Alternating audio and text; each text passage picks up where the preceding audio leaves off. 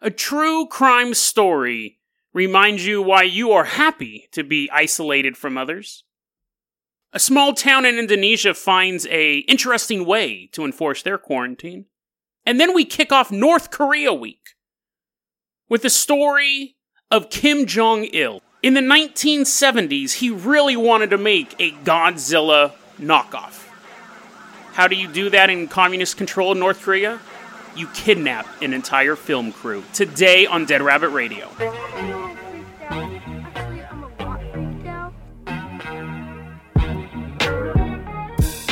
Hey everyone, welcome back to another episode of Dead Rabbit Radio. I'm your host, Jason Carpenter. I'm having a great day. Hope you guys are having a great day too. It's North Korea week.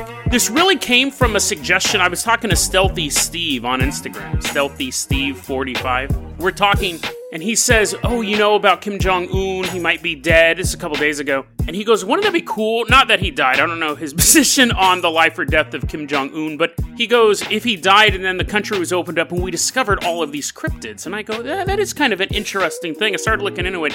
There are a ton of cryptids and crazy stories from the Hermit Kingdom. And we're going to look at those this week, but I want to give a hat, a tip of the hat to Stealthy Steve for suggesting this. Really, really appreciate it. Then we have to say thank you to our legacy Patreon, someone who supported the show for a long time, William Bertels. William, thank you so much for supporting the show. Really, really means a lot. You are going to be our captain this episode. If you can't support the Patreon, that's fine too. Just help get the word out about the show. That helps out a lot. Our numbers are growing because of you guys. Really, really appreciate it. William, first off, we are headed out to Iowa. So let's hop in the Jason Jalopy, our broke down, beat up Beverly Hillbillies car. I'm sitting in the rocking chair on top. That's an old reference. It's a super old reference. Maybe you guys saw the movie in the 90s with Jim Varney. But, anyways, even that's an old reference. I'm in the rocking chair. William Bertels is driving, and you are seated somewhere in this rickety old car. We're leaving behind Oregon. We're driving out to Iowa, Sheldon, Iowa, to be exact.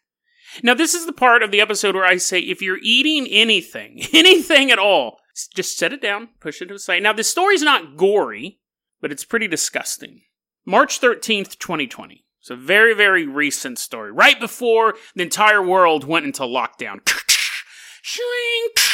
That's all the gates shutting. The gate is, is slowly closing over the planet you're running. Hurry up, Sally, let's go. You have to do a barrel roll. Everyone's in quarantine. So, anyways, we're all hopefully very safe. All of our loved ones are doing well. Hope that is the case for everybody. But it really depends on who you get quarantined with, right? You could have been quarantined with like uh, with a practitioner of the dark arts, constantly trying to sacrifice you. You're like, coronavirus, take me away. This guy's coming up behind you with a with one of those daggers that you buy at Hot Topic that's all wavy. I don't even know what those would be good for, other than dark art ceremonies.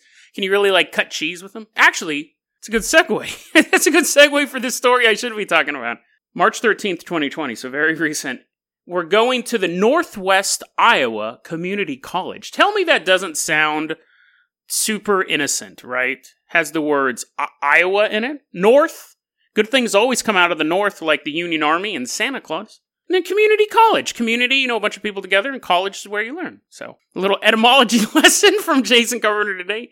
Northwest. Oh, and West is the best. West Coast, West Side. So it's all perfect. Northwest, Iowa Community College. There's four young women sharing a dorm. I didn't even know community colleges had dorms, but maybe in Iowa, maybe it's so quaint down there, they allow it. Community college dorm. We have Lindsay Ann Cundiff, She's 20. We have Kyla Elaine Kastner. She's 19. We, we have Ellie Thompson. She's 20, I believe. And then the victim, the unnamed victim. Now, this is definitely a story where if you were the victim of this, you wouldn't want you wouldn't want it to get out you wouldn't you wouldn't want this to get out. So this unnamed victim, they're all living together. Now, there must have been this again was pre-quarantine. So luckily, this is gross that it happened, but it's better that it happened when you could do something about it. Because if this had happened March 18th, March 20th, uh, you're kind of stuck. Those three girls, Lindsay, Kaya, and Ellie, have a problem with our unnamed protagonist. We will call her Samantha. We'll call her Samantha. So Samantha is sitting there, and there must be some bad blood between Samantha and the other three roommates, right? Because this type of stuff, this type of thing doesn't come out of nowhere. I used to live with this girl back in Davis. Um, there's a long story how I ended up there, but I ended up living with this girl. And when I moved in, there was a bag of rotten potatoes just sitting in the kitchen. Now this is like my first day here, and I'm like, "What's in? What's this?" She's like, "Don't touch the bag! Don't touch the bag! Don't touch the bag!" Go, "Why not?" And she goes, "Because." So she had previously lived in this apartment. It actually was a dorm. I wasn't a student. I was breaking. Anyways, long, long story short, I was living in a dorm with this girl, and she had previously had two female roommates. And she said, Don't touch the bag, don't touch the bag. And I go, Why not? And she goes, Because that bag, the first day I guess they all moved in together, that bag of potatoes appeared in the. It was a full grocery bag full of nothing but potatoes, and it appeared in the kitchen. And it's just sat there unattended for like a day or two, but then one of the girls goes, Hey, um, who who who who bought all these potatoes? And none of the three girls admitted to buying the potatoes or carrying them in. But they all blamed each other for the potatoes. They all were like, you need to move the potatoes. I didn't buy the potato. This went on for so long that the potatoes began to rot. So the bottom, the, I mean, we're talking months. How long does it take for a potato to rot? Like first they dry out, and then like you turn them into a little potato clock, and then you put them in water you, and little eyeballs pop out. Like there's science fair experiments just waiting to happen. But after long enough they begin to, to, liquefy. So by the time i get there the other two girls have moved away. Stephanie still won't move. I, I wasn't going to say her name but stephanie still won't move the bag of potatoes because the friends are coming the quote unquote friends the roommates are coming back at the end of summer i was there for the summer so I moved the potato. I go, what? She tells me this long story, and I'm just kind of looking at her, and I go, I'll move the potatoes. But when I picked the bag up, it was like starting like all soaky at the bottom, like it was starting to melt. Like it didn't. Me- if I remember correctly, I had to get another bag because I kind of picked it up and it was starting to. Bleh. But yeah, and, and like the floor was kind of messed up for a while with potato mold. Anyways, anyways, I learned a very important lesson. I was in my 20s women are filthy. I always had an idea that women were as filthy as men because I had been a janitor and I'd gone into women's restrooms and I'm like, what Cthulhu level horror was defeated by Constantine in this restroom? This is disgusting. But maybe it's just an off day. I've learned over the years women are just as disgusting as men. Anyways, so sorry I revealed your secret identity, Stephanie, but she's a great roommate and a great friend that potato th- story, as, as, as an aside as it was, is nothing compared to what Samantha deals with. Let's get back to this true crime story. She's having bad blood with her roommates. Her roommates decide we got to get back at her. Now, none of them want to go to the store to buy a bag of potatoes, right? You got easier things to do. You're going to use the tools that are available for you. And what happened was there was some grated cheese that Samantha would use on her food. Maybe she ate a bunch of pasta. I think that's the only time you eat grated cheese. But these girls thought it would be hilarious if they took the dried skin. Okay, this is part where you can start fast forwarding if, if, if that's too much of a trigger for you. They took the dried skin off of their feet. You know how your heels get all dried and cracked? Mine do it all the time. And they peeled off pieces of their dried feet and put it in the shredded cheese. And then sat there and waited. And when they're buying her extra pasta, they're like, hey, look, we bought you all of this like noodles, and here's this designer sauce from Whole Foods. They're like making it, they're, they're cooking it. Have a fan blowing the smell. She's like floating on the smell waves like a cartoon towards the spaghetti. Oh, but you need this Parmesan. So, anyway, she did end up devouring human foot flesh, dried human foot flesh, now, this is one of those crimes that nobody should have ever known about, right? You do it, and then 10 years later, when you're drinking wine with your buddies during your book club slash reason to drink wine with your buddies, you go, oh my god, there was this girl in college who like was insanely lame. And then we decided to like peel the flesh off of our feet and we uh, put it in her Parmesan cheese. oh my god, Kaya, you're so awful. I know, I know, I know. That's when you tell that story. But yeah, so she found out these three girls are being charged with assault, and I can almost guarantee whether or not they they'll probably face like 30 days probation or something like that, community service. They are going to be sued into oblivion. The lawsuits that they would face from Samantha, this unnamed woman, psychological impact, Maybe you've now developed a taste for human flesh and you're having to spend every night in the sewers with your chud allies looking for new dried feet to eat. And then every day you go to the law office and you say, I need to be reimbursed for the time that I spent in the sewers, plus these clothes I've ruined on human feces and blood. Let's go ahead and move on to our next story. William, fire up the carpenter copter. We're headed out to Indonesia. Now, we talked about Indonesia last week. They're actually having some pretty interesting ideas on how to deal with this whole quarantine thing because people don't want to be quarantined, right? It's against human nature. So in Indonesia, last week I told you that they were having people dress up as ghosts and walk around. Now there's a little town in Indonesia called Sragen. Sragen, Indonesia. That's pretty dope name if that's how you pronounce it. Probably not. Sragen. That's kind of cool too. Anyway, Sragen, Indonesia is this little town, and what happens is a bunch of people are leaving the capital, Jakarta, a bunch of people are leaving major cities to come to Sragen to hang out. Now, they don't like that because they're trying to keep a clamp down on this whole COVID 19 thing. So, you have when you you're fine, you're coming to town, whatever, but you got to be quarantined. Well, people are coming to town and just kind of goofing off, messing around. They're playing, they're wrestling. They're like, hey, let's wrestle in this infected water, splash, splash, splash. Let's wrestle in the sweat of people who've previously had this disease. The city, um, this is their title, the Sragen Regency Head. And then I, I think this is the name. I don't know if this is still the title, but Kusdinar Untung Yuni Sukawati. Sukawati. Mrs. Sukawati, she said, This is ridiculous. We have all these out of towners coming to here, wrestling around in the tears of coronavirus victims. It's disgusting. It's gross. I think some of them brought in some quote unquote Parmesan cheese and they're trying to get us to eat it. Hey, come here. Come. So, what they did was they invented a new way to quarantine people. There are some abandoned houses in the area that local legend says is haunted. This is 100% true. She said, I want you to find the scariest, hauntedest house that no one's currently living in and prepare it for a short term jail. People are like, "That's an awesome assignment." Who does it? Who would say, "Nah, I'm busy this week"? I'd be like, "Yes, ma'am. I'll totally do that." Get all my ghost hunting equipment. They did. They found the spookiest house in the area that locals have. It's been abandoned for a long time, and people said it was haunted. they started arresting people who were breaking quarantine, putting them in the house for 14 days. It's there's been five people who've been trapped in that house now. And in the house, they have it so you have your area, and then there's like a six foot on each side barrier and then there's someone else. So it's not like they're just like go in there and die of the disease. Like they have it set out so you won't be contagious to others. But still, you're trapped in you're trapped in a haunted house for 14 days. But anyway, so yeah, there currently five people have been locked up in this house. And then after the 14 days, they're free to go. They're like, oh yes, they put on their little wrestling units hard. They see the shimmering pool out there of the coronavirus sweat. They're like, ah, been waiting for this. And then runs and jumps and it's like freeze frame, credits roll. You know what's funny about this story?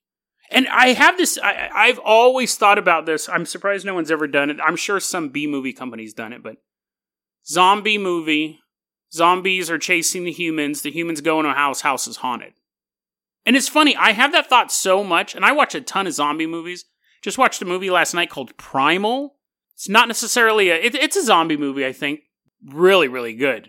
Really, really good zombie monster movie. It's called Primal. I watched it on Hulu. Check it out. Stylized. The first 15, 20 minutes, it's like cabin fever. And then once it starts, it doesn't stop. It's super stylized. It's very, very well done. Like there are certain scenes you're like, whoa, that was a really cool camera trick. Like what they're doing.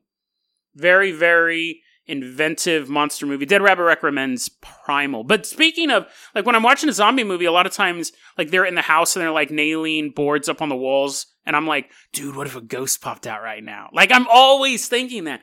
A zombie movie, they go in the house and then, like, there's a little poltergeist activity. First, they think, like, the other survivors are taking the food or moving something. Hey, where'd you put my machete? I knew not to trust that guy. No, no, it's okay, Barry. It's okay. Keep an eye on him. Because paranoia is already high because a bunch of strangers are in a house together. But then little things are. Wouldn't that be an awesome movie? That would be an awesome movie. But, anyways, um, James Wan, I know you listen to this podcast, one of my longest listeners. Make that movie. What could we call it? I literally spent five minutes trying to figure out a name for the title of the movie, but I did come up with a tagline. First, they were hunted. Now they are haunted. What? What? What? And then I just came up with titles like Death House or Abandon All Hope or Dead Residents.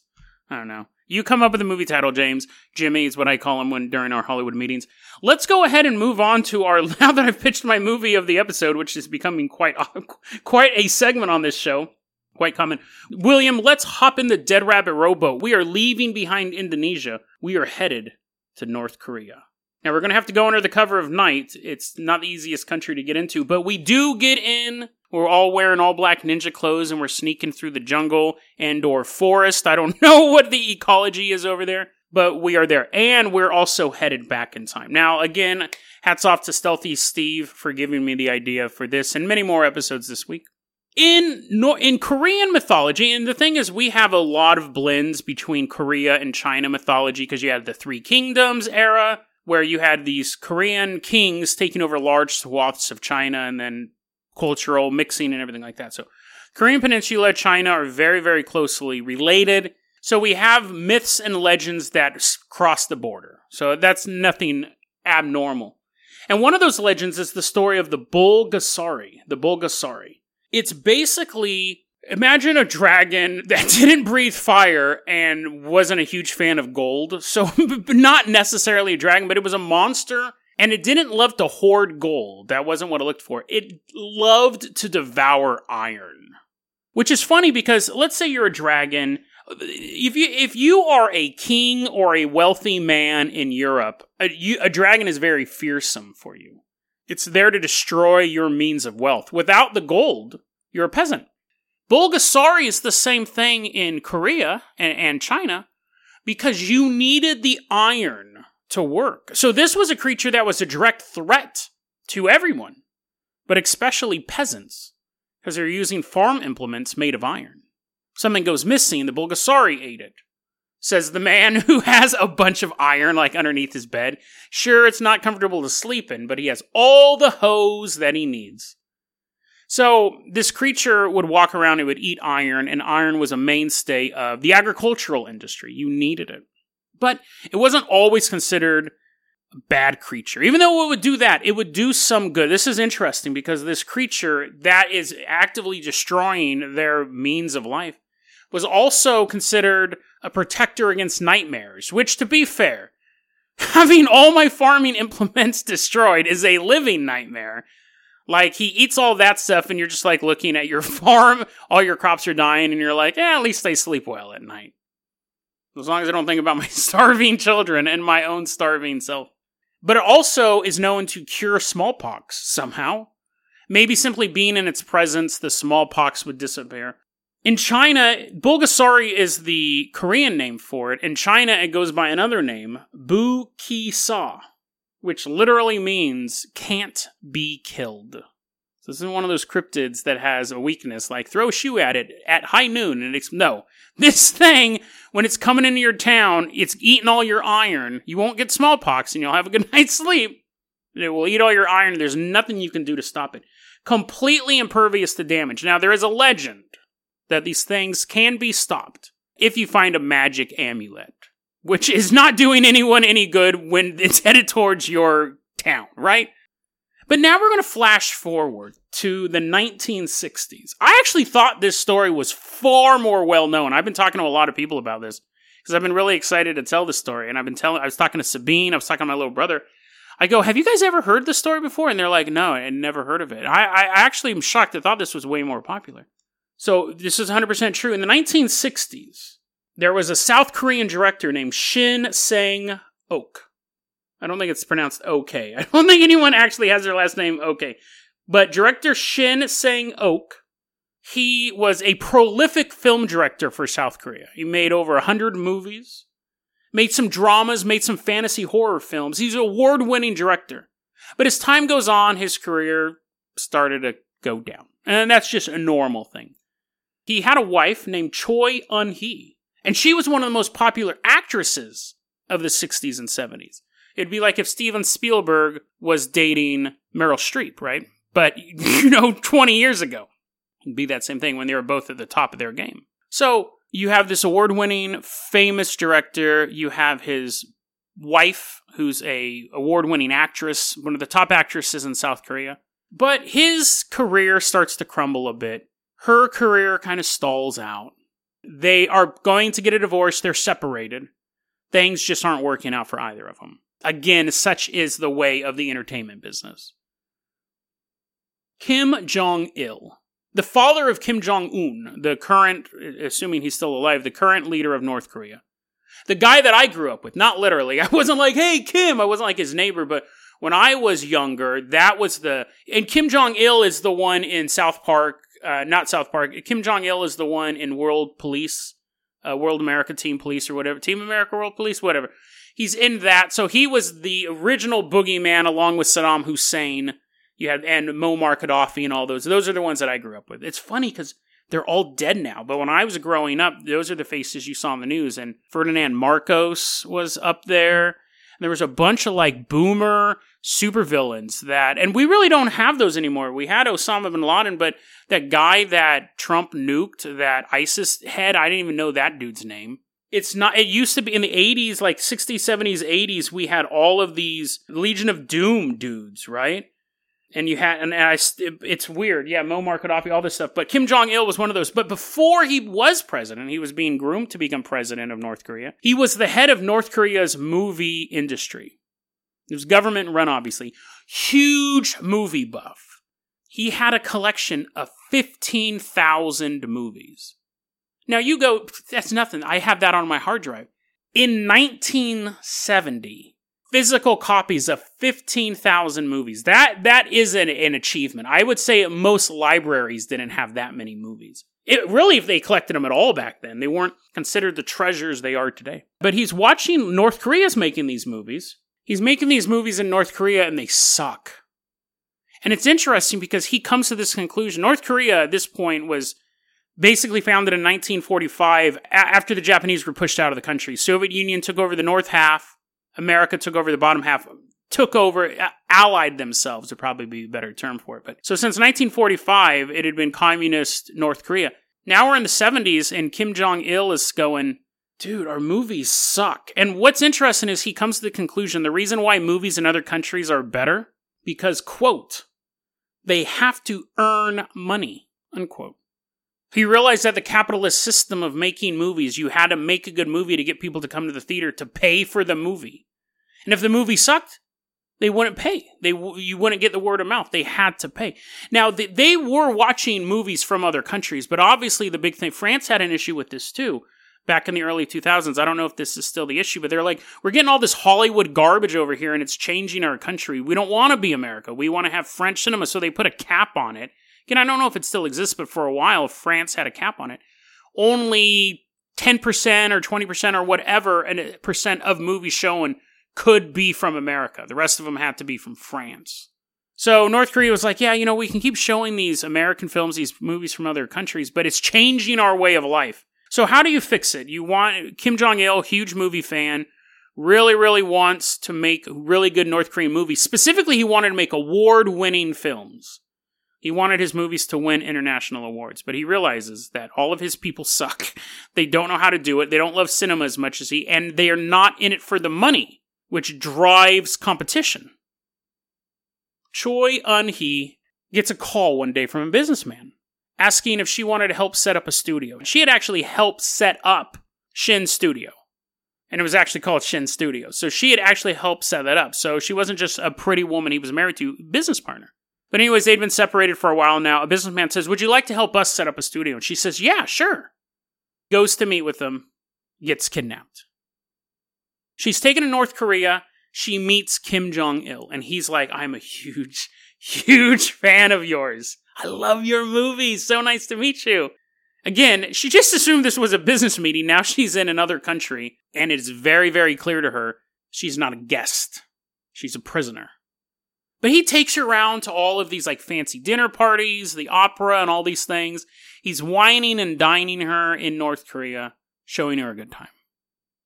Back in South Korea, Shin is sitting there. He's trying to raise funds for a new movie because he still wants to make movies. He's just having a hard time getting investors.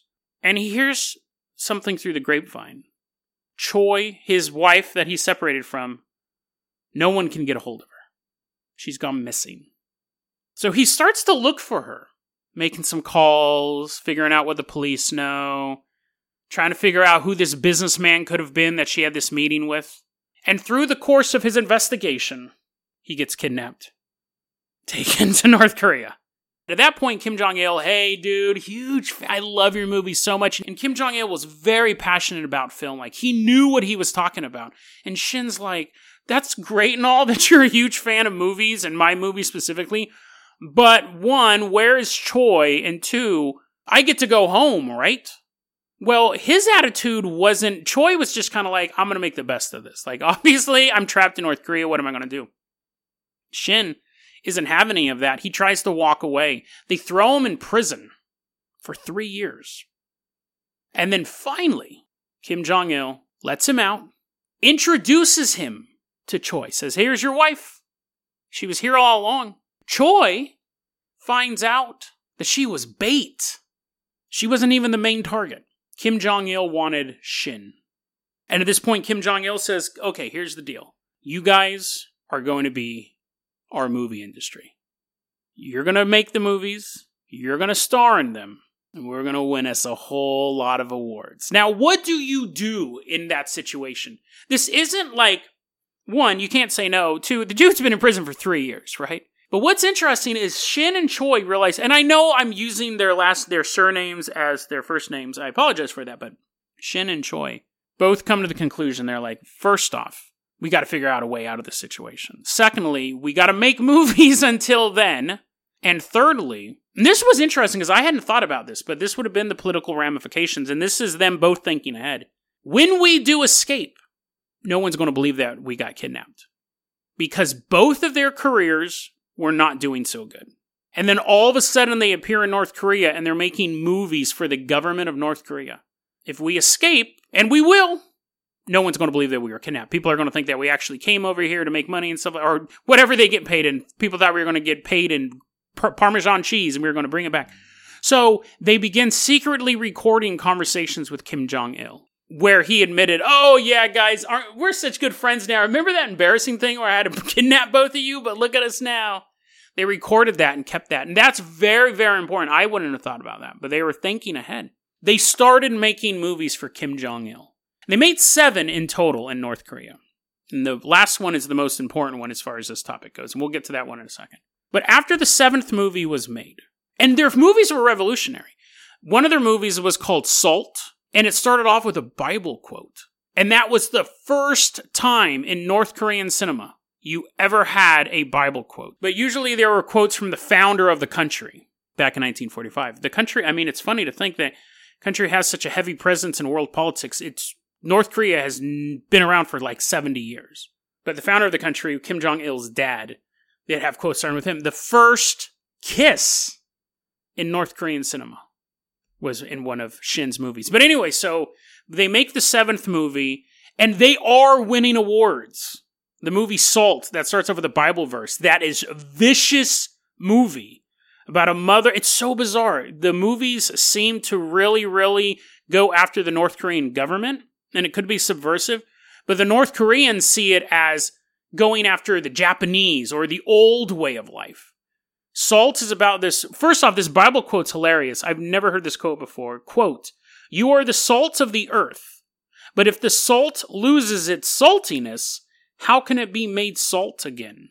That's an interesting quote. It's funny, I've always heard salt of the earth, but if it loses its if, if the salt loses its saltiness, how can it be made salty again? An interesting quote, philosophical. But anyway, it's the movie Salt, and this isn't the Angelina Jolie movie. Movie Salt, Salt, starring Choi. This woman's like has like eight kids, and she gets pregnant, and she can't feed them, so she goes to hang herself.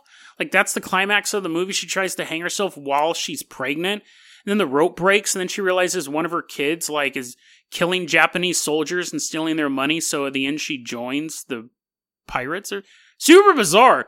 And you're like, that sounds awesome. Maybe, except for the whole pregnant woman hanging scene. I can do without that. Movies are very dark.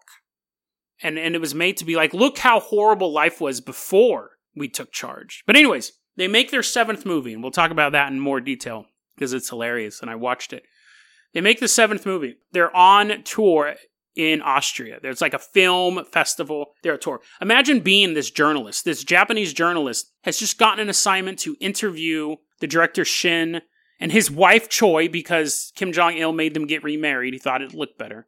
Now, before they go into the, I, this is luck. Before they go into the hotel, they had quote unquote bodyguards with them. They're actually prison guards, armed North Koreans to make sure that nothing happens to this couple. But really, it was to keep them prisoner. They're able to convince the guards to let them go to the interview on their own. They've been prisoners at this point for years and years. I think it was a, they made seven movies, so I think it was a total of about 10 years they were in captivity.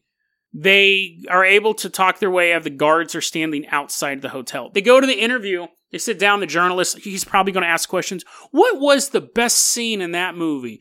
Did you guys ever have a hard time working? You know, just pop culture questions. Is there ever going to be a Funko Pop of any of your characters, a hanging salt bobblehead? Probably thinking he's going to ask some ridiculous questions. They walk into the interview and they go, Do you have a car? Yeah. We need to go to the US Embassy now. We've been kidnapped by North Korea. You need to help us escape. And at that point, the Japanese reporter looks at him and goes, Let's go. They just all get up and they sneak out the hotel. They get in a car. Now, at this point, the North Korean guards realize, wait a second. The car's like driving by. They're like giving them the finger. The guards are like, whoa, whoa, whoa. Why'd you do that, Shin? That wasn't subtle at all. You're supposed to wear a disguise. I wanted to do it. The guards get in a car, and there is then a daytime high speed chase through the city of Austria, ending at the U.S. Embassy. Shin and Choi hop out of the car, run into the embassy, which is now U.S. territory. I, assuming that the Japanese uh, journalists did as well, I don't. The North Koreans are like, "This is Austria, baby." They're just beating up the journalists. What are you going to do, America? I would have went and hung out there for at least a while, right? The North Koreans pull up. There's nothing they can do at this point. They step onto embassy soil, it's an international incident and all that stuff. Now, Shin and Choi, they South Korea was like, "We don't believe you. We don't believe. We think your career was falling apart. You went over there to make some money. You, you defected." And Shin was like, I, there, I don't want to go back to South Korea for two reasons. One, people don't believe me. He did have the recording, so people were starting to believe him. Two, he was afraid it was just going to happen again.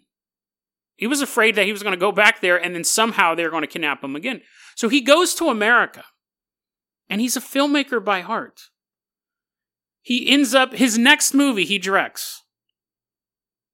This award winning South Korean director who's made all these acclaimed dramas. He directs Three Ninjas Knuckle Up the story of three ninjas punching people in the face. And he was the, he ended up being the executive producer for Three Ninjas Kick Back and the ultimate blockbuster movie. And I'm not saying Blockbuster hasn't a big hit, but remember when you used to go to Blockbuster or Hollywood Video, you would always see this movie. And I can almost guarantee you, if you went to video stores, you rented this movie at some point. It had the best title, it had the best cover. It's iconic. Three Ninjas, High Noon at Mega Mountain. He ended up passing away back in 2006. He was working on a film that sounds amazing. It was a musical based on the life of Genghis Khan. So I mean, dude, if you're gonna go out, go go out big, right? He'd been working. He ended up going back to South Korea. Um, Kim Jong il had his name removed from all the movies. He felt absolutely betrayed that this person he kidnapped and forced to work for him would escape. But, anyways, he ended up passing away before he could finish his musical. And then uh, Choi, she passed away in 2018. And that was almost a national day of mourning in South Korea. She was such a hero, such a beloved figure. So, I know this episode's running long, but I want to talk about the last movie he made to wrap this all up. It was a movie called Pulgasari. Pulgasari. See, not only did Kim Jong il love movies, he loved Godzilla movies. More than anything. Loved monster movies. So the last movie, and again, Kim Jong il thought he was going to be around longer. He didn't know this was the last movie, but the last movie he ended up making was a movie called Pulgasari. It's the story of a group of peasants in old, old Korea where it's kings and warriors, and then you have a peasant class. And the peasant class is supposed to represent, again, the modern North Korea. And the king is supposed to represent capitalism, all of the wealth and all of the trappings of wealth. And the peasants are having all their iron taken to be turned into swords so the king can go fight other peasants to take their iron to turn into swords and so on and so forth. But there's a blacksmith in town who refuses to go along with the plan and he's being starved to death and his daughter is throwing rice into the cell so he can eat it and he goes to eat it and he goes no. No i'm not going to do that. And he takes the rice he forms it uh, forms it into a little little monster. He has a little monster in his hand and he goes please gods of the heaven and the earth don't let my people suffer such injustice. How can this go on? Please give them some type of peace uh, old man dies the little monster is given to his daughter. His daughter takes it home as a memento. It's made of rice, by the way, but it doesn't look like it. It's perfect little monster man. And she accidentally pricks her finger while she's sewing, and a drop of blood drips on this little monster, bringing it to life. Begins eating her sewing needles. and it's eating iron. Now, even though it's called Pulgasari, it's based on the legend of the Bulgasari. I don't know why they changed the letter. I don't think anyone really knows why they changed the first letter. But this Pulgasari, the people in town realize, oh no, he's going to eat all of our farm equipment. So they kick him out of town. But then when the army comes and starts messing with the peasants, they go, wait a second, don't we have a way to stop the army? So they bring back the Pulgasari and they go, here, we'll give you a couple hoes you can eat. Here's some spades. Let's see what you can do. The next hour of the movie can only be explained this way. Imagine Godzilla meets 300. It's basically the whole movie is just two armies meeting in all these battlefields, and then Godzilla coming in and stepping all over the bad guys. It's incredibly entertaining, and it's available for free on YouTube. It's totally subtitled. Watch the whole thing. It was really enjoyable, and it has a bizarre message at the ending. Bizarre message at the ending, because at the ending, the peasants win with the help of the Pulgasari. But now the Pulgasari is hungry, so it turns back to the peasants and wants to eat all of their farming implements. Now they're feeding it. And they go, the young daughter who has a connection with this beast goes, We can't keep feeding the pulga, so we're giving it the stuff we need to survive. How can we keep doing this? And they go, Well, we owe it to him. He helped us. Now we have to help him. But they're destroying their livelihood. She goes to the monster and says, I know how this is going to end. We're going to give you all of our iron, and you're going to get stronger, but we're going to run out of iron.